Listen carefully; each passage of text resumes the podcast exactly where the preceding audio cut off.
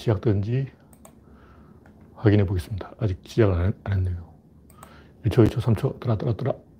왜 안 뜨지? 네, 이제 뜰 조짐을 보이고 있습니다. 네, 이제 뜰 조짐을. 아, 밀도라도 파비치님이 일발을 끊어주셨습니다. 네, 현재 두 명 시청 중 7시 31분. 네, 차코노님이, 그리스방님, 강봉수님이 입장했습니다. 우창님 입장했습니다. 가이프 리치님이 입장했습니다. 네, 현재 12명 시청 중 화면에 이상 있으면 말씀해 주시기 바랍니다.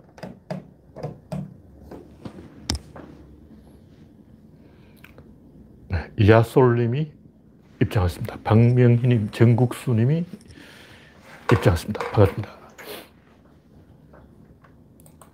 현재 15명 시청 중. 오늘이 이 올해 중에서 제일 추운 날인데, 아, 올 1월은 빼고 올겨울에서 제일 추운 날입니다. 서울은 내일 영하 11도, 강원도는 영하 18도까지 내려간다는데, 전 올겨울이 작년보다는 춥습니다. 왜냐? 작년에 너무 안 추웠기 때문에. 간단한 거예요. 다라님, 어서오세요.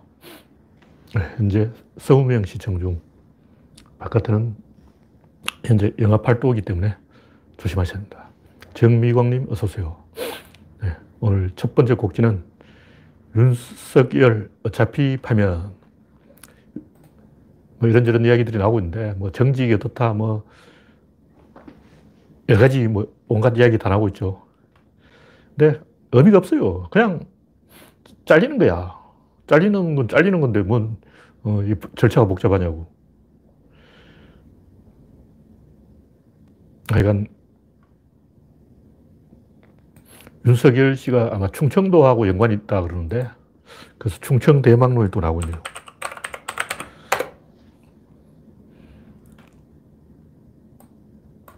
서울대학교 출신, 서울특별시 출생인데 왜 충청도지? 그건 잘 모르겠습니다.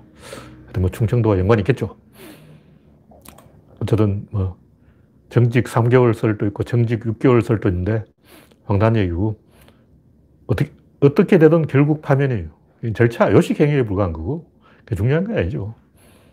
이 보통 이렇게 너 잘, 잘린다고 예고를 하면 딱 물러나는 게 정상인데 안 물러나니까 어, 지금 뭐 해임을 한다, 파면을 한다, 정직을 한다, 감봉을 한다, 별 얘기가 다 나오고 있는 거예요. 네, 신동희님 어서오세요. 그러니까 지발로 물러나야지. 이렇게 구차하게 말이야. 어, 대통령을 애물기다니 참 눈치가 없는 인간이야. 아니, 자기도 살려고 그러는 거죠. 시간 벌고 일단 이 마누라 장모 엮인 게 크기 때문에 이러다가 이 평생 감옥살이 해야 될 수도 있기 때문에 그 전에 이 감옥 갈 것을 대비해서 준비를 하는 거고, 시간 벌게 하는 거죠. 네. 버퍼링이 있군요. 아직 다른 곳에서는 버퍼링이 있는지 모르겠습니다. 이혜성님, 다나님, 어서오세요. 하여간 그, 윤갑근 전 고검장이 라임 관계사로부터 2억 원을 받은 혐의가 밝혀졌죠. 이것도 윤석열이 수사지휘에서 배제된 후에 이 압수수색과 구속이 이루어진 거예요. 이게 무슨 얘기냐면 윤석열이 그냥 그대로 놔뒀다면 윤곽근 고검장은 구속이 안 됐겠죠. 이래도 윤석열을 옹호하는 놈은 그야말로 개, 새, 끼다. 개와 새가 밥을 세 끼를 먹었다. 뭐 그런 얘기죠. 좀, 이제부터 좀 점잖게 발언 하려고. 뭐 개새끼 말 쓰면 안 돼요. 그거는 옛날 얘기고, 이제부터는 개님과 새님과 어, 끼니를 때, 때우다. 뭐 이런 식으로 돌려서 말해야 돼. 그러니까 이 정경심을 윤석열이 이유도 없이 구속시켰다가 결국 개망신을 당했는데 상식적으로 생각하자고 이 화이트 칼라는 그것도 대학 교수고 어, 문학을 하는 사람들이 그 직접 손에 손대는 거 안 해요. 우리 그거 하면 안 되는 거야. 예를 들면 옛날에는 그 신랑은 자기 집에서 양말도 못 찾으시네요. 야동을 검색하라면 귀신까지 검색해. 근데 내 양말이 어디 있는지는 못, 못 찾아. 왜 자기 양말을 못 찾을까? 이건 양말은 부인이 소관이기 때문에 이 건드리면 안 돼요. 심리적인 저항성이 있어요. 그게 딱 있어. 좀 자동차를 한 대를 부부가 공유한다 해도 이게 남편 명의로 산 거냐, 부인 명의로 산 거냐에 따라서 미묘한 차이가 있어요.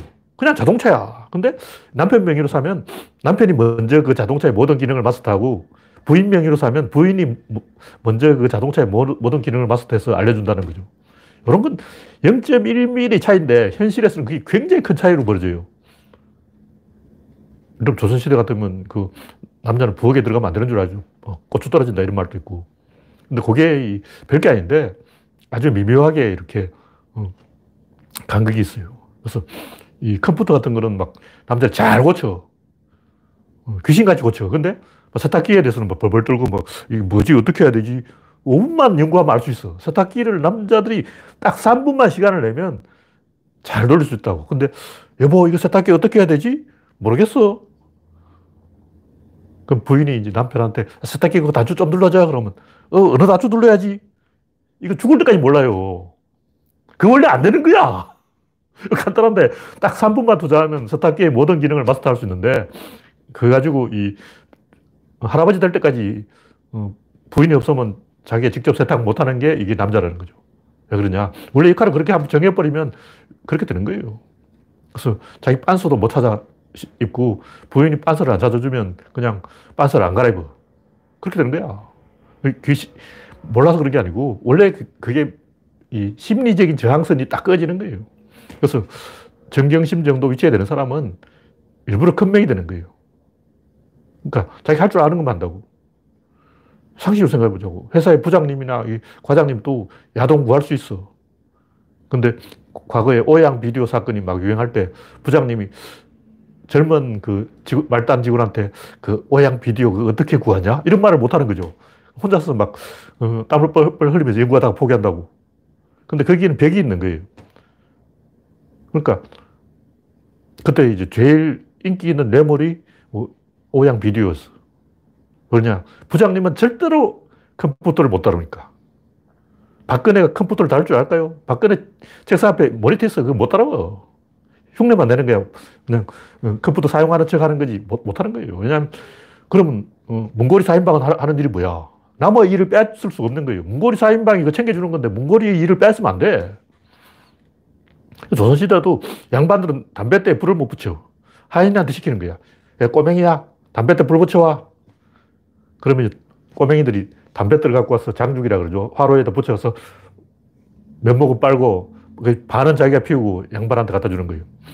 양반이 이 부싯돌 잘 치고 막 담배불 잘 붙이고 그러면 안 돼. 심리적인 저항성이 있기 때문에 서로 역할을 한번 나눠버리면 죽을 때까지 그 못해. 그래서 그 별것 아닌데 조선시대도 그렇고 지금도 그렇고 음, 그런 장벽이 있어요. 한번 그 역할이 정해지면 그 절대 인간이 그 선을 못 넘어가. 그래서 펜때 굴리는 화이트 칼라들은 그런 직접 손을 대는 일을 안 합니다. 포토샵 이런 걸 공부하면 할 수 있어요. 근데 안 해. 그걸 하기 시작하면 이제 한이 없기 때문에 아예 안 해버리는 거예요. 그래서 정경심 정도 되면 스펙 만들어주는 게 쉽지.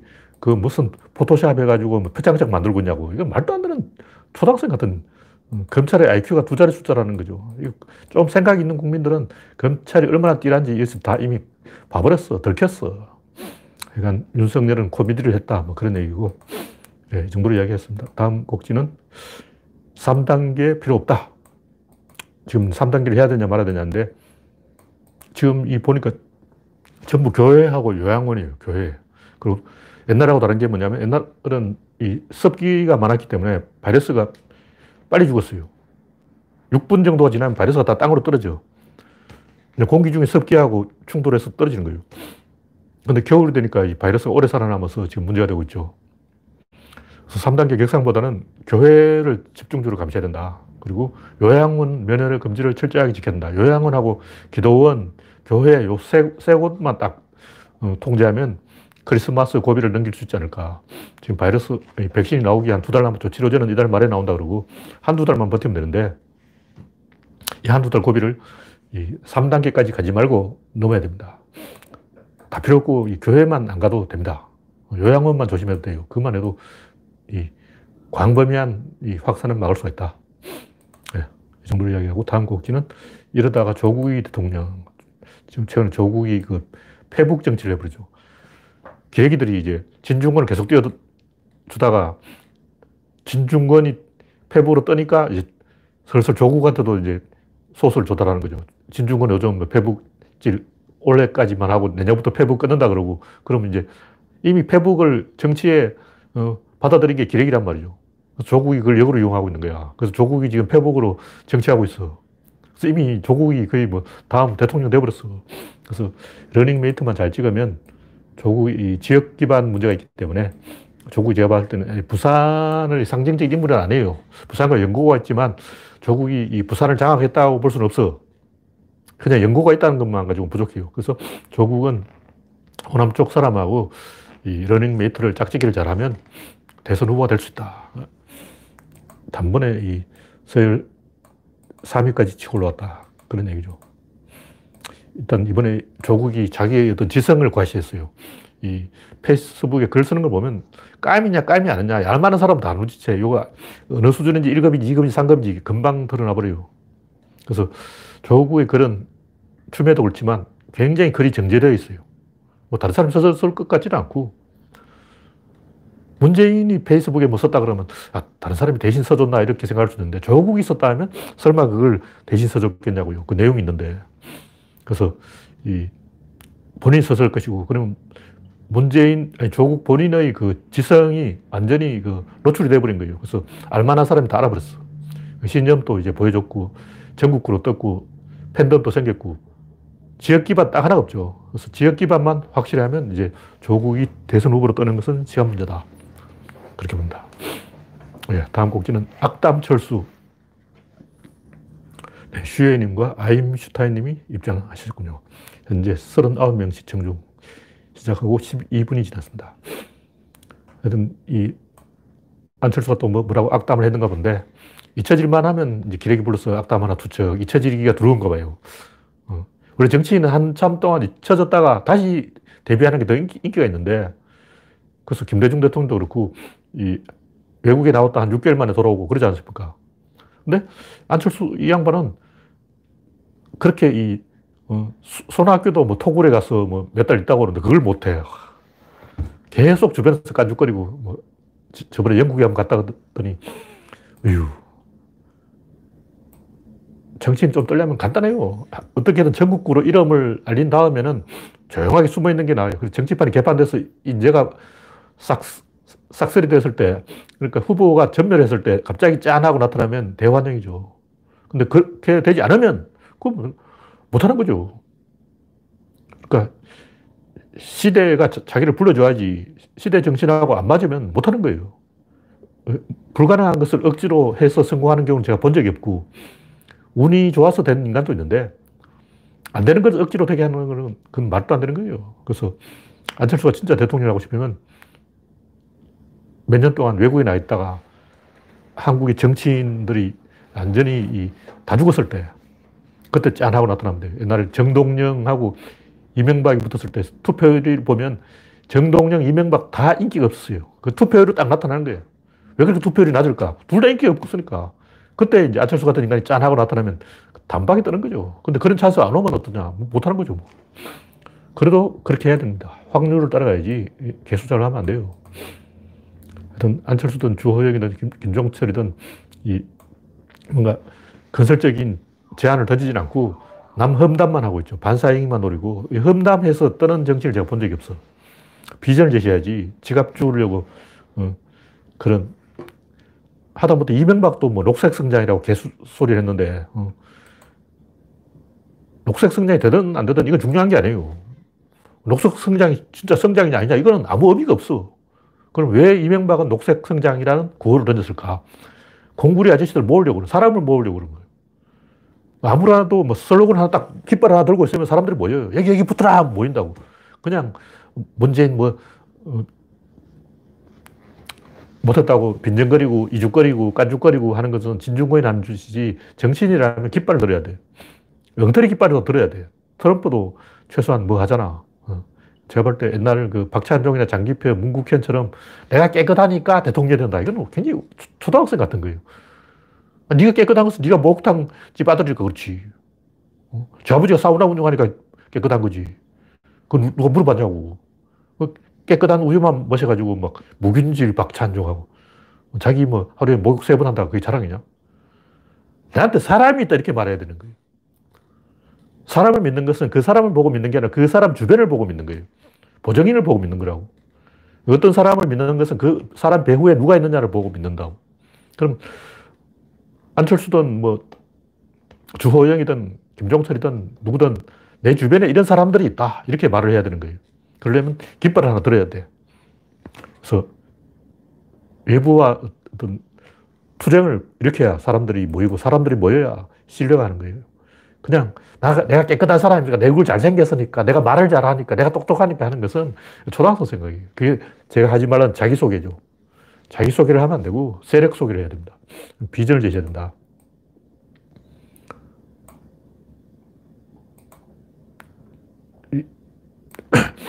미스 코리아 뽑는 것도 아니고 어, 사람 얼굴 가지고 대통령 뽑는 게 아니고 도덕성 뭐 이런 거 가지고 사람 뽑는 게 아니에요. 그 어린애 같은 생각이야. 결국 세력과 세력의 싸움이죠. 예. 다음 꼭지는 약자를 공격하는 게 조두순의 본질. 조두순 집 앞에 막 유튜브 하는 아저씨들이 수십 명 몰려와서 난리를 쳤다 그러는데 코로나 정, 상황이 그 뭐한 짓이냐고. 와, 돌아버려. 조두순이 본질이 뭐냐? 자기보다 약한 사람을 공격하는 거예요. 그러면 거기 있는 사람들은 왜 조두순을 공격할까? 조두순이 만만하니까 공격하지. 그러니까 그 피해자가 하는 얘기가 12년 전에 당신들 뭐 했냐고. 12년 전에는 가만히 있다가 지금 왜 나서냐고. 지금 조두순이 콩밥 먹고 나오니까 음, 만만하니까 화풀이 대상을 찾는 거라고. 이런 사람들은 또 어디선가 화풀이 대상을 찾아요. 조두순이 없으면 또 뭔가를 공개한다고. 정 없으면 누구를 공개하냐? 자기를 공개해. 자해를 하는 거예요. 그러다 감옥에 가. 한심한 일이죠. 그래서 조두순은 나쁜 놈이지만 조두순은 계속 조두순, 조두순하고 떠드는 놈들도 나쁜 놈이고 그걸 기사화하는 기레기들도 나쁜 놈이에요. 그리고 가장 나쁜 놈은 조두순에게 12년형을 때리도록 유도한 검사죠. 기소를 잘못해가지고 말이에요. 네. 다음 곡지는 머저리 판사의 자기소개. 어떤 판사가 이제 법률신문인가 뭐 법보신문인가 거기에다가 뭐 자기 나름대로 아, 멋진 칼럼이라고 하나 쓴 거예요. 법률신문에 올라온 기고문 제목은 패티시. 와!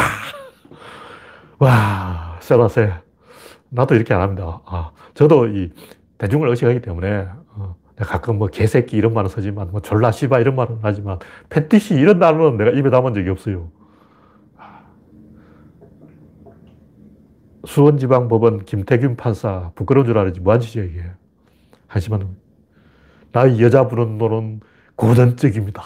제가 하지만 또 자기소개하고 있네. 칠흑 같은 긴 생머리, 폐병 걸린 얼굴, 붉고 작은 입술, 불면 날아갈 듯한 가녀린 몸. 이런 걸 읽고 제가 이 양반에 대해서 어떻게 생각하겠냐고. 어. 들키는 거예요. 이게 들키는 거야. 수준을 들키는 거지. 이게 뭐냐면 청순 가련형이죠. 딱 여기에 맞게 생긴 사람이 어떠냐면 처녀귀신. 긴 생머리에다가 하얀 얼굴, 그 처녀귀신이야. 그 뭐냐면 이게 프랑스 혁명 직후에 나오는 그, 그 시대의 어떤 분위기였어요. 그래서 옛날에 그 19세기 부르주아 문화의 산물입니다, 이게.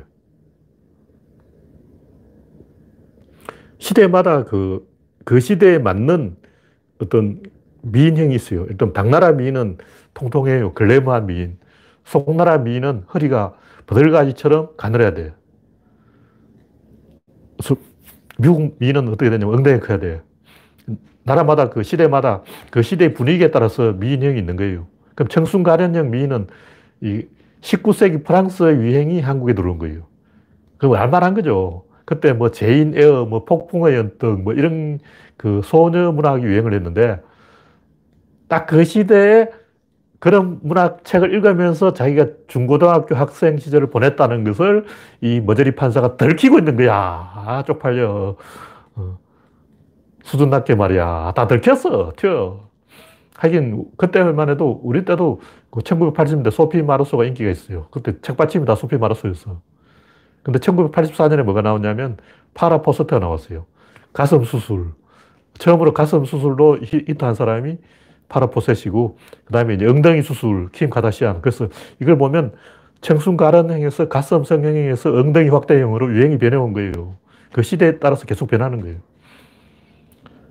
여기서 제일 이제 걸작이 뭐냐면, 이 스탈린 시대의 러시아 미인형. 와, 그걸 완전히 끝내죠, 끝내죠. 그게 더 이상 이야기 안 하겠어요. 거기 사람들 충격을 받을까봐.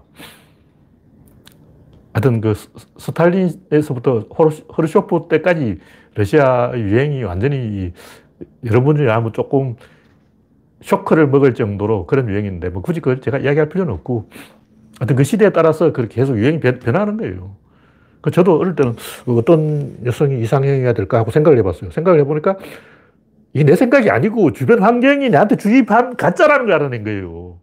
그래서 난 이런 미인이 좋아하는 것은 내 주변에 이런 게 있다는 것을 들키는 거죠. 그래서 이런 걸 이야기하는 거는 초딩의 초딩. 그러니까 조선족들은 한국 역사를 전혀 안 배우기 때문에 한국이 중국의 일부라고 생각해요. 왜냐 그렇게 배웠으니까. 중국인들은 중국이 최고라고 생각해요. 왜냐 그렇게 배웠어. 김치도 중국 거다 그러고 배운 대로 노는 거야. 그건 창피한 거예요. 그래서 요즘에는 최신 유행이 어떤 거냐면, 이 남자들도 헬스클럽에 가서 근육 이렇게 키우는 거야. 요즘은 좀 한물 지나간 유행이야. 어. 뭐 헬스보이 있잖아. 근육 이렇게 만들고, 이건 한물 지나간 유행이고, 요즘은 장근육을 키워야 돼. 장근육을 키우려면 어떻게 되냐면, 암벽타기를 해야 돼. 하여튼 이런 것은 시대에 따라서 계속 변해가는 것이고, 여기서 어떤 고정된 나는 이런 여성이 좋아. 나는 이런 남성이 좋아. 나는 말 근육이 좋아. 뭐 이런 것은 그 자기가 어떤 분위기에서 자랐고 어떤 환경에 지배된다는 것을 들키는 거기 때문에 부끄러운 줄 알아야 된다. 예를 들면 음식에 대해서도 마찬가지. 나는 김치 없으면 밥못 먹어. 욕 먹어요. 적어도 미식가라면 음식에도 좀 한다. 아, 난 김치 없으면 밥 못 먹어. 이거 부끄러운 거야. 그렇게 말하면 안 돼요. 창피한 거야. 어떤 음식이든 다 잘 먹어야지. 그런 식으로 이 자기 취향은 그 자기 주변 환경을 반영하기 때문에 이게 자기 생각이 아니고 환경 생각이에요. 그래서 이 기사를 통해서 알 수 있는 게 뭐냐면 이 머저리 판사가 책을 안 읽었다. 중학생, 고등학생 때는 제인 에어를 읽었다. 폭풍의 언덕을 읽었다. 거기서 독서 끝! 더 이상 독서를 안 했다는 걸 들킨 거야. 그래서 제가 항상 판검사들이 도무지 독서를 안 해. 딱 들켰잖아. 나한테 딱 걸렸지. 책을 읽었다면 이 사람들이 이 시대의 어떤 변화를 판단했다면 뭐 청순 가련형 개소리 안 했을 거예요. 부끄러운 줄 알아야지. 어휴. 네. 이 정도로 이야기하고. 다음 곡지는 윤석열의 주거. 뭐 아직 그 판결이 안 나왔죠. 아직 안 나왔는데, 뭐, 아직 지금 뭐 심의를 하고 있는가 본데, 하여간 이뭐 결과 상관없어요. 어떻게든 내가 볼 때 대통령이 파면해야 돼. 뭐 해직이 되든 뭐 정직이 되든 뭐 감봉이 되든 그건 중요한 게 아니에요. 이게 공정하다, 공정하지 않다. 원래 이런 건 공정하지 않은 거야. 범죄자 앞에서 공정해. 어, 범죄자가 공정한 재판을 받게 해달라는 건 굉장히 웃긴 거예요. 그 죄 없는 사람이 그런 소리 하는 거고, 죄 지은 사람이 그런 얘기 하면 안 되죠. 중요한 것은 대통령의 그 임명한 그 의도와 어긋났다는 거예요. 대통령이 검찰 개혁을 하려고 윤석열을 임명했는데 이 양반이 검찰 개혁 시도를 안 하고 오히려 검찰 개혁 반대 행동을 했어. 그게 잘린 거죠. 제가 여기서 얘기하는 것은 정치의 본질이 상황의 통제라는 거예요. 그게 다스림이죠. 근데 어떻게 통제할 수 있을까? 통제하는 두 가지 방법이 있어요. 하나는 내가 잘해야 통제하는 방법이 있고, 하나는 내 통제 대상이 조금 약해야 내가 통제할 수 있다는 거예요. 그 뭐냐면, 이, 두, 야생마 두 마리가 있어. 한 마리는 엄청 세고 막 사람을 막 공격하려고 그러고 막, 어, 덩치가 크고 또 한 마리는 빌어먹은 말이고 조그맣다고 어느 쪽 말을 선택하겠냐고. 장군감이라면 당연히 이제 덩치 큰 야생말을 고르는 거죠. 장군감이 아니고 포졸감이라면 어, 조그만 야, 야, 말을 고르겠죠. 자기한테 만만한 말을 고른다고. 무슨 얘기냐면 이 농객들은 다 약한 대통령을 원해요. 왜냐하면 자기가 통제하려고 그러는 거지. 약한 대통령이라면 내 말을 들을 것이다. 안철수, 난 약해. 난 약해 빠졌어. 그러니까 대통령 시켜줘. 난 바보니까 어, 누구 말도 잘 들어. 제일 약한 정치인 누구냐? 이명박이죠. 이명박은 이 원래 정치권 인물도 아니야. 기업이냐. 정치권에 여의도에 기반이 없어. 여의도에 이명박 개가 없었어요, 원래. 이명박 개라는 자체가 없어. 이명박 물러나니까 이명박을 어, 옹호할 사람이 이재호 한 명밖에 없잖아. 이재호하고 또 뭐 누구지? 정두원인가? 걔는 갈랐었고. 어. 이명박 개가 누구냐고. 이재호 한 명밖에 없어. 그러니까 안 되는 거야. 박근혜도 마찬가지고, 박근혜 걔가 누가 있냐고. 최순실 한 명밖에 없어. 최순실 정치인도 아니야. 뭐 최순실, 뭐 최태민, 뭐, 뭐 뭐야, 이거. 어. 그리고 이명박도 자기 개파가 없고, 박근혜도 자기 개파가 없고, 그래서 개파가 없는 사람이 약한 정치인을 대통령 만들어 놓고 어떻게 했냐면 죽여요. 그래서 노무현, 이명박, 박근혜 다 이 결과가 안 좋았죠. 왜 이렇게 되냐고. 사람들이 약한 대통령을 뽑으려고 그러는 거예요. 왜냐 자기가 마음대로 틀어지고 주무르려고 그러는 거예요. 제가 하는 얘기는 비겁한 행동이라는 거죠.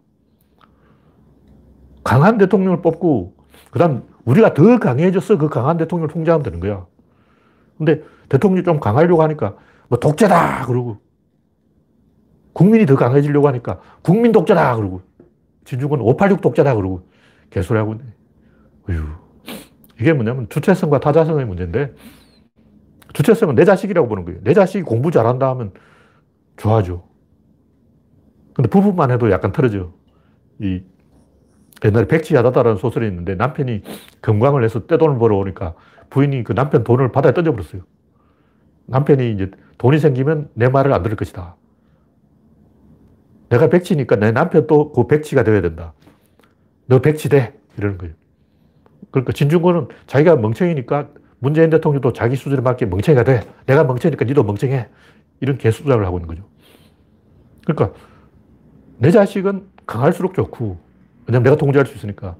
남의 자식은 버거우니까 약할수록 좋은 거죠. 그래서 부부가 결혼할 때도 이 특히 남자들이 비겁해가지고 부인이 자기보다 똑똑한 걸 좋아하지 않아요. 여자는 괜찮아. 여자는 남편이 똑똑하다고 막 자랑해. 아, 내 남편 똑똑해 하고 동네방네 자랑한다고. 그 남자들 비겁하기 때문에 내 부인이 똑똑해 하면 그럼 너는 셔터맨이냐 이런다고. 그래서 음에 쪽팔려 해서 아, 제 부인이 어, 약사입니다. 이 말을 안 하고 딱 숨겨. 어. 제 부인이 약사입니다. 그러면 너 셔터맨이야 이런다고. 그래서 부인을 자랑 안 하는 거예요. 부인 자랑하면 팔불치라 그러고. 그게 이제 타자성인 거죠. 그래서 되도록 약한 대통령을 뽑아놓고 자기가 쭈무르려고 하는 비겁한 새끼들이, 새끼가 아니고 새와 개들이 새끼니를, 하여튼 뭐, 아 새끼, 새끼란 말을 안 쓰려고 하니까 또 말이 안 나오네. 하여간 이 강한 대통령을 뽑고 더 강한 국민의 집단지성으로 통제하면 되는 거예요. 이게 주체성이라고. 그래서 정치권을 남이라고 보느냐, 우리 편이라고 보느냐, 이게 중요한 거죠. 근데 소수파들은 정답을 맞추려고 하기 때문에 이 대상을 통제할 그런 의도가 없는 거예요. 예를 들면 정의당이 장태영인가 장혜영인가 그 양반은 이번에 이 공수처를 반대해놓고 공수처가 뭐 진정한 어, 검찰개혁이라는 보장이 없다. 아무리 개수작을 하고. 거기서 왜 진정한 검찰개혁이 나와? 검찰 개혁은 계속 하다가 치고받고 하다가 상호작용 끝에 결과적으로 도 달되는 목표지지. 어, 처음부터 진정한 검찰 개혁은 이거다. 1번 정답, 2번 정답, 3번 정답. 정답 찍기 아니야? 장난하는 것도 아니고 초등학생이냐? 아무리 무식해도 말이지. 좀, 어, 적어도 중학교, 고등학교 나왔다면 이 정도로 무식하면 안 되지. 정답, 시험 문제가 아니에요. 상호작용이라고. 진정한 검찰 개혁이라는 정답이 있는 게 아니에요. 계속 싸워가는 과정에서 결과적으로 도출되는 거지 싸우는 그 자체가 중요한 거예요. 어쨌든 제가 하고 싶은 얘기는 이 사람들이 독재자를 좋아하는 거예요. 왜 독재자냐? 독재자는 한 명이거든. 한 명을 통제할 수 있다는 거예요. 근데 100%그 한 명은 폭주합니다. 그럼 지금 누가 독재자냐? 윤석열이 독재자죠. 그 윤석열 좋아하는 사람 왜 좋아하겠어요? 윤석열이 약점이 많으니까 좋아하는 거예요. 윤석열은 감옥 가야 되기 때문에 큰 소리 못 칠 것이다. 만만하다. 윤석열은 그 민주당 지지 세력의 강력한 저항에 직면해 있기 때문에 굉장히 취약한 정치인이고 만약 정치를 한다면 그 때문에 오히려 매력이 있다. 이렇게 이제 만만한 덩신이니까 어, 관심을 가질 만하다. 지금까지 보면 노무현 약했지. 노무현 개에 속한 사람이 천정배 한 명밖에 없잖아. 그것도 배신했어. 그러니까 노무현은 믿을 놈이 한 놈도 없었어. 약했어. 이명박, 이명박밖에 이재호 한 명밖에 없지. 박근혜, 박근혜에게는 최순실 한 명밖에 없지. 약하니까 대통령 되네. 그러면 윤석열도 약하니까 대통령 되겠네. 이런 덩신 같은 생각을 하는 거예요. 그래 계속 이 나쁜 악순환을 하려는 거죠. 지금까지 있어 왔던 그 전직 대통령이 감옥에 가고 이런 자살을 하고 이런 악순환이 계속 일어나기를 바라는 비겁한 어, 나쁜 생각이에요. 이건 결론은 이 내 손으로 정치인을 뽑아놓고 각자 생업으로 돌아갈 게 아니라 내 손으로 뽑은 정치인을 내가 핸들링 해야 되는 거예요. 그게 문바들이 지금 하고 있는 거라고. AS까지 다 해줘. 그냥 어, 옛날처럼 뭐 감시 감시 그러고 그런 게 아니라 직접 어, 참여해서 참여 정치죠. 끌고 간다는 거죠. 그래서 근데 이렇게 하면 보수 꼴통들은 화가 나. 왜냐하면 자기들은 한 번 찍어놓고 그 다음에 농사지러 가야 되고 속휴로 가야 되고 공장 일하러 가야 되고 정치에 관심을 가질 필요가 없어. 관심, 관심을 가질 수가 없죠. 근데 그 사람들 입장에서는 자기는 공장에서 새 빠지게 일하고 집 왔다 보니까 화이트 칼라들은 하루 종일 모니터 들여다보고 페북질을 하고 있는 거야. 야오르죠. 화이트 칼라들은 일을 하면서 모니터를 보고 페북질을 하면서 정치도 하고 일도 하는 거예요. 근데 자기들은 블루 칼라들은 공장에서 막 기계 막 닦다가 막 어, 페북 올리고 인스타그램 올리고 못 하잖아. 어, 현대 자동차 노동자들이 막 기, 현대 자동차를 막 조립하다가 막 조립하면서 한 손으로 페이스북 올리고 막 그걸 못 한다고. 근데 가만 보니까 화이트 칼라들은 막 일하면서 막 동시에 페북질을 하고 있는 거야. 그래서 이건 공정하지 않아. 이렇게 해서 이제 삐진 거지. 그래서 그 양반들 주장은 내가 정치에 관심이 없을 때 니들도 정치에 관심 없어야 그래야 공정하잖아. 이 생각이라고. 근데 현실을 받아들여야 돼요. 현실에서는 계속 사건이 일어나기 때문에 누군가 그 나서서 발언하지 않으면 안 되는 거예요. 조선시대처럼 100년 동안 아무 일도 안 일어나면 그래도 되는데 지금은 계속 뭐 코로나19가 생기고 계속 뭔가 계속 일이 터져. 계속 일이 터지면 결국 그 일을 먼저 포착한 사람이 이, 이득을 보는 거예요. 일단 부동산 가격이 오른다. 그걸 먼저 아는 놈이 버는 거야. 비트코인이 오른다. 먼저 아는 놈이 먹었다고. 주식이 오른다. 먼저 아는 놈이 돈을 버는 거야. 그럼 그게 잘못됐냐? 생각해 보자고.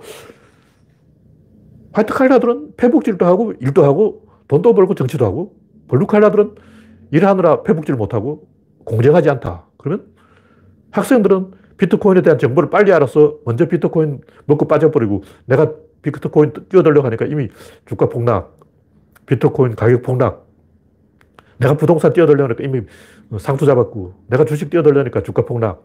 항상 이렇게 되면 야오르잖아요. 근데 이게 현실이라고. 그게 현실이야. 부동산도 아는 사람이 먹고, 주식도 아는 사람이 먹고, 비트코인도 아는 사람이 먹고, 농사도 일 잘하는 사람이 먹, 는 거예요. 마찬가지로 이 유교가 일어나고 군발들이 득세했죠. 마찬가지로 IT가 등장하자 화이트 칼라가 득세하는 거예요. 이게 현실이라고. 왜 민주당이 뜨겠어? IT가 뜨니까 민주당이 뜨는 거예요. IT를 잘 이용하는 세력이 민주당 지지 세력이라고. 화이트 칼라들이 스마트폰이든 컴퓨터든 더 잘 다룬다는 거죠. 마찬가지로 이 박정희 시절은 군발이들이 제일 잘했어. 왜냐면 전쟁판에 총 들고 설치는 놈들이 군발이니까. 그때 전쟁을 하던 시대니까 군발이들이 먹었고 지금은 인터넷이 뜨는 시대니까 화이트 칼라가 먹는 거예요. 그래서 민주당이 먹는 거라고. 이건 너무나 이 환경 변화라는 거예요. 이거는 뭐 진보 보수 이게 아니야. 그냥 환경 변화라는 거예요. 음. 날씨가 추울 때는 패딩이 잘 팔리고 날씨가 더울 때는 난방이 잘 팔리는 건 이건 자연법칙인데 그걸 가지고 막 항의하고 왜 어, 겨울에는 패딩이 팔려 여름에도 패딩이 팔려야지 그러고 왜 난방은 여름에 사냐 겨울에도 사야지 공평하게 하자 공정하게 여름에 패딩 사, 고 어? 한여름에 내복 사고, 겨울에 난닝구 사고, 음? 겨울에 선풍기 사고, 어? 겨울에 에어컨 사고, 여름에 냉장고 사고, 이건 공정하지 않은 거야. 변화를 받아들이는 게 이게 공정한 거예요. 그래서 억지 공정을 하면 안 되고, 진정한 공정은 이런 변화, 환경 변화를 받아들이는 거예요. 민주당이 떠는 이건 간단한 거예요. IT 사람이 떠니까 떠는 거지. 그걸 가지고 뭐 이데올로기 어떻고 좌파가 어떻고 진보가 어떻고 조중동은 다 개소리야. 조중동 중에 IT가 뜨기 때문에 민주당 이득 봤다. 이런 진실을 이야기하는 한 놈도 없어. 간단한 걸 가지고. 1 더하기 1은 있지. 얼마 쉬워. IT가 뜨니까 민주당이 뜨고 전쟁이 나니까 군발이가 뜨고. 간단한 거예요. 그게 무슨 대단한 뭐 이데올로기 있고 좌파가 있고 우파가 있는 게 아니야.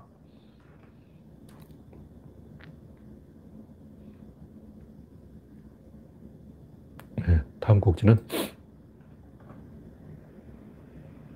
구조로는 구조로 본다는 게 된다. 제가 글을 쓰다가 아직 안 올렸는데 별 내용이 아니고 구조론 특별하다.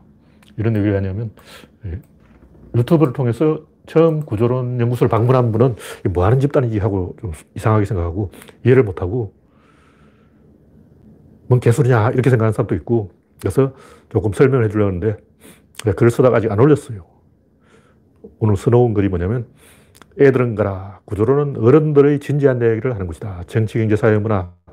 구조론은 이것저것 다 건드려요. 구조론을 언급하지 않는 분야가 없어. 근데 구조론은 반박할 수 없어요.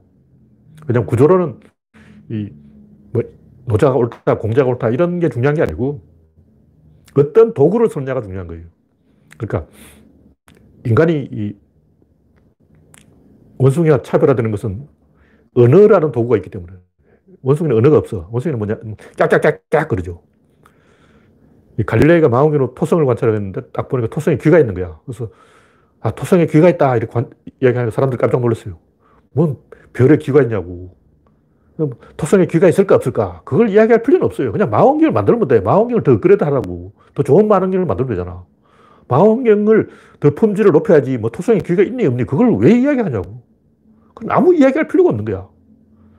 제가 봤을 때 조수, 조중동이 뭐 진보가 어떻고 보 수가 어떻고 개수작하는 것은 망원경 놔두고 어? 토성에 귀가 있냐 없냐 그거 가지고 논쟁하는 것처럼 등신 머저리 짓을 하고 있는 거야. 그냥 망원경 배율을 더 높이면 돼. 더블 높여. 그래서 더 큰 망원경을 만들면 되는데 뭐 토성에 귀가 있다 없다 귀가 없다 그게 코다 그러고 막 어, 연병하고 있는 거예요. 조중동이 뭐 386 세대, 586 세대가 진보로 넘어갔다 좌파가 됐다. 이렇게 개수작이고. 그냥 IT 산업이 뜬 거야. 참. 그걸 모르겠냐고. 어. 옛날에는 70년에 포항제철 생기고, 현대, 현대 자동차, 뭐 조선소 막 지었잖아. 그러니까 그 할배들이 먹은 거고. 지금은, 어, 구글이 뜨고, 애플이 뜨고, 일론 머스크가 뜨니까 민주당이 먹는 거죠. 이건 단순 물리학이라고. 그래서 인간의 이 연결수단, 그러니까 구조론은 하나의 연결수단이에요. 그래서 제가 이제 구조론을 통해서 이것저것 연결해서 시범을 보여주는데 그 시범을 보여준 결과가 뭐 노자가 옳다, 공자가 옳다, 이런 대성이 옳다, 소성이 옳다, 이런 건 중요한 게 아니야. 그건 중요한 게 아니고 종이 편지를 보내냐, 이메일을 보내냐, 어떤 수단으로 연결을 하냐, 말로 연결을 하냐, 메신지로, 문자 메시지로 연결하냐, 전화로 연결하냐, 화상 전화로 연결하냐, 연결 수단을 주목해야 되는 거예요. 그럼 인류 역사 1만 년 동안 연결 수단이 어떤 거냐면 어떤 A와 D, B 사이에 라인을 보는 거예요. 이 차원 이야기라고. 지금까지 했던 이야기 차원 이야기인데 관측자가 관측 대상을 보는 거예요. 근데 차원은 항상 셋이야. 이건 경험적으로 우리가 알 수 있는 게 눈동자를 움직이는 건축이 몇 개 있을까? 세 개 있어. 왜 눈동자를 움직이는 건축이 세 개 있을까요? 근데 자이로스코프는 왜 삼축 자이로스코프를 쓸까요? 3축만 있으면 돼요. 뭐 4축, 5축도 있다 그러는데 그건 과잉이고 3축 자이로스코프만 있으면 어떤 자세든 안정되게 촬영을 할 수 있어요. 2축은 안 돼. 1축도 안 되고. 왜 자이로스코프는 이 3축이어야 되느냐? 왜 거리는 삼각측정으로 알 수가 있냐? 의자는 왜 다리가 세 개냐? 요 보면 셋으로 되어 있는 게 굉장히 많아, 주변에. 잘 관찰해보라고. 수십 개, 수백 가지 있어. 어떤 둘을 연결하는 건 항상 3일 때 가장 안정되게 돌아간다고. 이게 우연히 그냥 3이 된 게 아니고 구조적으로 필연적으로 그렇게 될 수밖에 없는 수학적 이유가 있는 거예요. 그래서 자이로스코프가 3축 그 들고 다니며 촬영하는 걸 뭐라 그러죠? 제가 이름 까먹었는데 3축으로 돼 있잖아요. 그리고 이 포병들이 포를 쏠 때 딱 세 방을 쏴보고 위치를 맞춰요. 그 1, 1탄을 일단 쏴 서 이제 기준점을 정해야 돼요. 그 다음에 제2탄을 발사하면 1탄과 2탄의 거리를 재가지고 제3탄을 날릴 위치를 정하는 거예요. 그러니까 목표가 여기라면 처음부터 여기를 때리면 안 돼. 처음부터 여기가 맞는다는 보장이 없지. 조금 앞에 때려야 돼요. 왜냐면 이 넘어가 버리면 또 안 돼. 거리 측정이 안 돼. 약간 이 정도 때리기가 딱 적당해. 그 다음에 화약을 100g 더 넣고 요만큼 가는지 본다고. 그럼 요 거리와 요 거리를 판단해서 아, 다음 화약을 몇 그램 장약을 얼마나 더 넣어야 되는지 판단해서 는 거예요. 딱 세 번 만에 맞추게 돼 있어요. 그래서 뭐든지 어떤 둘 사이는 항상 세 개가 있습니다. 의자 다리만 세 개가 있는 게 아니에요. 의자 다리 네 개도 있지만 그거는 없어도 되는 거예요. 원래 세 개만 있으면 가장 안정된 거고 네 개로 해놓은 것은 그냥 편의적으로 해놓은 거고 사무실 의자는 다섯 개, 여섯 개도 있는데 의자 다리는 세 개만 있으면 가장 안정된 형태가 된다. 눈동자를 움직이는 근육은 세 개가 있으니까 눈동자를 슉 굴릴 수가 있다. 왜 근육 세 개를 해야 되냐고. 뭐든지 자세히 보면 어떤 둘을 연결하는 라인은 반드시 세 개일 수밖에 없다. 필연적으로 그렇다는 걸 알게 됐어요. 그래서 이 우주는 3차원으로 돌아가고 있다. 구조론하고 뭐가 되냐. 구조론은 거기서 어떤 둘을 연결한 셋하고 이 연결되는 A와 B를 추가한 거예요. 그 다섯 개를 보는 거예요. 이 연결되는 관측자와 관측 대상 그 자체도 변하기 때문에 실제로는 다섯 개를 판단해야 가장 바르다. 그래서 세상을 바라보는 방법이 다섯 개 중에 맨 밑에 건 사실 별로 중요한 거예요. 질, 입자, 힘, 운동, 양 중에 양은 사실 별로 중요하지 않은 거. 그냥 하다 보면 알게 돼. 양은 누구냐면 관측자 자신이죠. 자기는 이 빼도 대충 안다고. 제일 중요한 질이라는 거죠. 질을 알아야 돼요. 그러니까 우리가 보통 관찰을 하는 게 어떤 대상을 관찰하는 입자부터 관찰하기 때문에 거기에다가 한, 모자를 하나 씌우면 돼요. 얼마나 간단하냐고. 그래서 우리가 눈으로 보는 것보다 뭔가 그 위에 한 층이, 층위가 더 있다. 요걸 알면 이 굉장히 쉽게 풀립니다. 그 지금 제가 뭐 하고 있는 얘기고 대충 이 정도로만 이야기하죠. 이런 얘기는 너무 어려운 얘기라서. 네, 마지막으로 이 에너지의 다섯 차원. 이게 무슨 얘기냐면 아까 얘기했듯이 그 다섯 번째 질.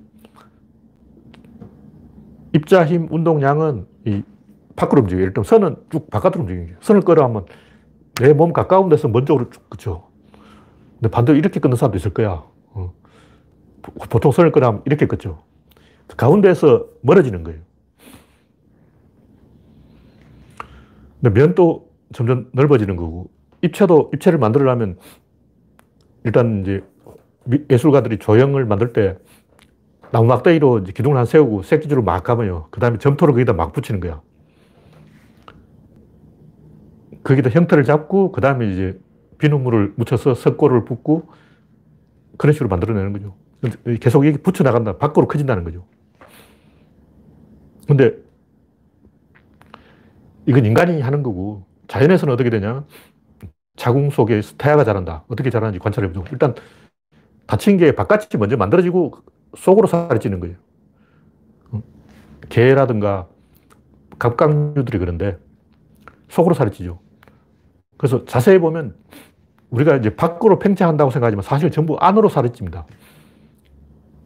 병아리는 알 속에서 자라는 거죠. 그리고 아기들은 엄마 품에서 자라고, 기업은 시장에서 자라고, 선수는 팀에서 자라고, 자세히 보면 전부 어떤 자궁이 있어요. 예를 들면, 이 소, 손흥민 선수는 토트넘이란 팀에서 성장한 거예요. 팀이 있어야 성장하지. 팀 없는 선수들은 성장을 못 하는 거죠. 그래서 반드시 이 바깥에 이렇게 울타리가 있어요. 그래서 산에 가면 옥도를 발견할 수 있는데 석영, 결정이라고 하죠. 결정이 자라는 것도 크리스탈이 자라는 것도 우리가 어떤 보면 이렇게 점점점 커지는 것처럼 보이지만 사실은 이 물주머니 안에서 계속 침착을 하는 깔아앉아. 대표적인 게 이 종류석 동굴에 가면 석순이 자라거나 바닥에 그 새알처럼 동글동글한 게 막 자라고 있어요. 점점 커져. 근데 항상 자궁이 있어요. 그 물 항아리 같은 게 있어요. 그 안에서 자라는 거예요. 우리는 그 자궁이 있다는 걸 모르는 거예요. 그래서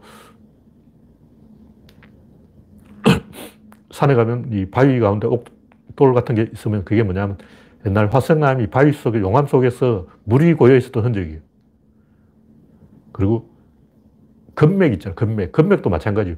금맥이 뭐냐면 바위 속에 물이 들어있는데 물이 뜨거우니까 백도가 넘으면 끓죠. 근데 바위가 갈라진 틈으로 그 뜨거운 백도를 넘는 수백 도가 되는 물이 치솟아 오른다고. 그게 금맥이에요. 그때 이제 금도 같이 따라 오르는데 금이 바위에 달라붙어요. 어, 물이, 온천 물이 팍 치고 치솟아 오르는데 갈라진 틈 주변에 이제 금가루가 달라붙은 게 그게 금맥이 금맥. 금맥이 왜 맥으로 선으로 되어 있냐면 그 물이 치솟아 오르는 선이 그게 선이기 때문에 그런 거예요. 그 뜨거운 물이 약한 데를 뚫고 솟아나는 거죠. 온천이 막 솟아오르듯이. 그게 금맥이요. 그런 식으로 항상 그것을 만드는 자궁이 반드시 있습니다. 그리고 이런 닫힌 형태로 되어 있는 거예요. 그래서 그럼 인간이 만든 건 어떠냐? 인간이 만든 것도 역시 인간이라는 자궁이 있기 때문에 가능한 거예요. 그래서 여기서 이제 제가 방향 이야기를 해놨는데 방향이 이건 좀 이제 말하다 보면 나도 막 헷갈리는 건데 자연에서 일어나는 모든 의사결정은 닫힌 게 안에서 중심에서 멀어지는 방향으로 일어난다. 반드시 밖에 닫힌 게가 있습니다. 자궁이 있어요. 근데 여기서 질과 입자의 차이가 뭐냐면 방향 전환이라는 거예요. 질은 자궁 안쪽에서 바깥 안쪽으로 모이는 게 질이고 입자는 다시 안에서 밖으로 퍼지는 게 커지는 게 입자라는 거죠. 좀 투수가 와인드업을 하는데 이렇게 펼쳤다가 다시 이렇게 몸을 모아요. 끌어모으는 게 이게 질인 거예요. 여기 다시 모였다가 다시 이렇게 나가는 건 힘이 입자라는 거죠. 그래서 이렇게 이렇게 좁아지는 방향이 질이고 이렇게 모였다가 다시 넓어지는 방향이 입자다. 이 방향을 보고 우리가 알 수가 있는 거예요. 근데 우리는 이런 걸 계속 오판하기 때문에 예를 들면 돼지 저금통에서 돼지가 점점 찌고 있다. 그건 아, 사실은 아버지 지갑에서 돈이 계속 새가, 새 나간다는 얘기예요. 우리는 아 돼지 저금통이 점점 뒷걸모아 태산으로 늘어나고 있구나. 실제로는 아버지 호주머니에서 돈이 점점 새 나가고 있구나. 반대로 생각해야 돼.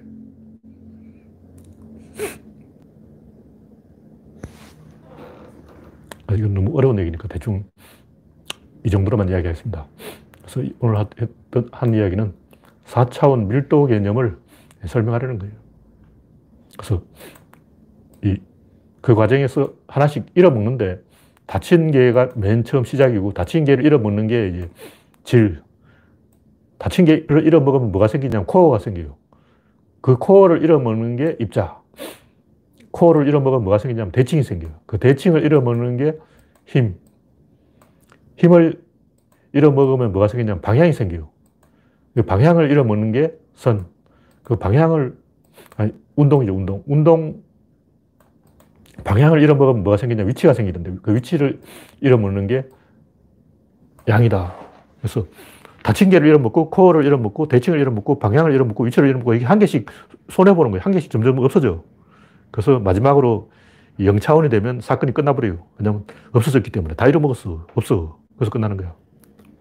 그래서 4차원, 3차원, 2차원, 1차원, 0차원은 닫힌 개와 코어와 대칭과 방향과 위치를 하나씩 차례대로 잃어먹어서 이 뭔가 망가지는 거예요. 그래서 결국 어떻게 되면 죽습니다. 끝나는 거예요. 그럼 안 죽으려면 어떻게 되냐. 좀 더 큰 자궁을 찾아야 된다고. 그러니까 제일 기본적인 자궁이 뭐냐? 사람의 가장 제일 기본적인 자궁은 가정이죠. 인간 아기가 태어날 때는 가정이란 자궁 속에서 아기가 성장하는 거예요. 근데 이 가정이란 자궁은 이제 자기가 장가를 가면 없어져요. 그것도 아빠도 죽고 엄마도 죽고 자궁이 없어져. 껍질을 깨고 밖으로 나온 거야. 그러면 이제 죽는 거죠. 안 죽으려면 어떻게 되지? 안 죽으려면 사회라는 국가라는 우주라는 인류라는 더 큰 자궁을 찾아야 돼. 그러니까 가정이라는 작은 자궁에서 우주라는 더 큰 자궁으로 자기를 점프시켜야 돼요. 그럼 어떻게 되냐. 개인으로는 안 돼. 집단으로 가야 돼. 그러니까 한 개인의 자궁은 가정이고 한 사회의 자궁은 우주라는 거죠. 그래서 인류 전체의 자궁을 찾아야지 내 개인의 자궁, 내 거, 우리 집은 청와대인데 이러고 막 박근혜처럼 어. 나의 자궁은 청와대야. 난 청와대에서 태어났어. 내 집으로 갈 거야. 이런 건 어린애 생각이고 개인이 아닌 사회, 그 사회의 자궁은 우주다. 그 더 큰 자궁을 찾 지 않으면 안 된다. 그래서 인간은 이 자라다 보면 어느 날 껍질을 이런 민달팽이가 되어버린 거예요. 달팽이는 껍질을 짊어지고 다니죠. 자기 집을 짊어지고 다니는데 민달팽이는 껍질이 없어. 근데 어떤 달팽이는 태어날 때부터 민달팽이로 태어나는 것도 있고, 이 처음에는 달팽이 껍질 있다가 어느 정도 자라면 껍질을 더 벗어 던져버리고 막 민달팽이가 되어서 돌아다니는 것도 있고. 그래서 인간이 어른이 된다는 것은 달팽이가 껍질을 벗어 던지고 민달팽이가 되는 거예요. 자궁을 잃어먹어버려요. 시스템을 잃고 부모를 잃고 학교를 잃고 혼자 돼버린 거예요. 학교는 졸업해버리고 부모는 이제 자기 결혼해버리고 고립을 해버린 거예요. 그럼 어떻게 되냐면 등껍질을 잃어먹은 거북이가 돼버린 거예요. 거북이가 등껍질을 짊어지고 다니다가 잃어먹어서 어떻게 될까요? 죽, 죽죠. 그래서 살려면 어떻게 되냐. 더 큰 자궁 속으로 돌아가지 않으면 안 된다. 다시 옛날로 돌아갈 수는 없어요. 달팽이가 민달팽이가 됐다가 다시 껍질 속으로 들어가는 건 불가능해요. 네, 오늘은 이 정도로 이야기하겠습니다. 플래팅포 펀님, 아, 이름 좀 어려운 분이 둘 사이에 세계가 있다. 네, 이 정도로 이야기하겠습니다. 현재 93명 시청 중 시작하고 51분이 지났습니다. 오늘은 뉴스가 좀 적었기 때문에 좀 빨리 끝내겠습니다. 참여해주신 93명, 다시 94명으로 늘었습니다. 94명 여러분, 수고하셨습니다. 감사합니다.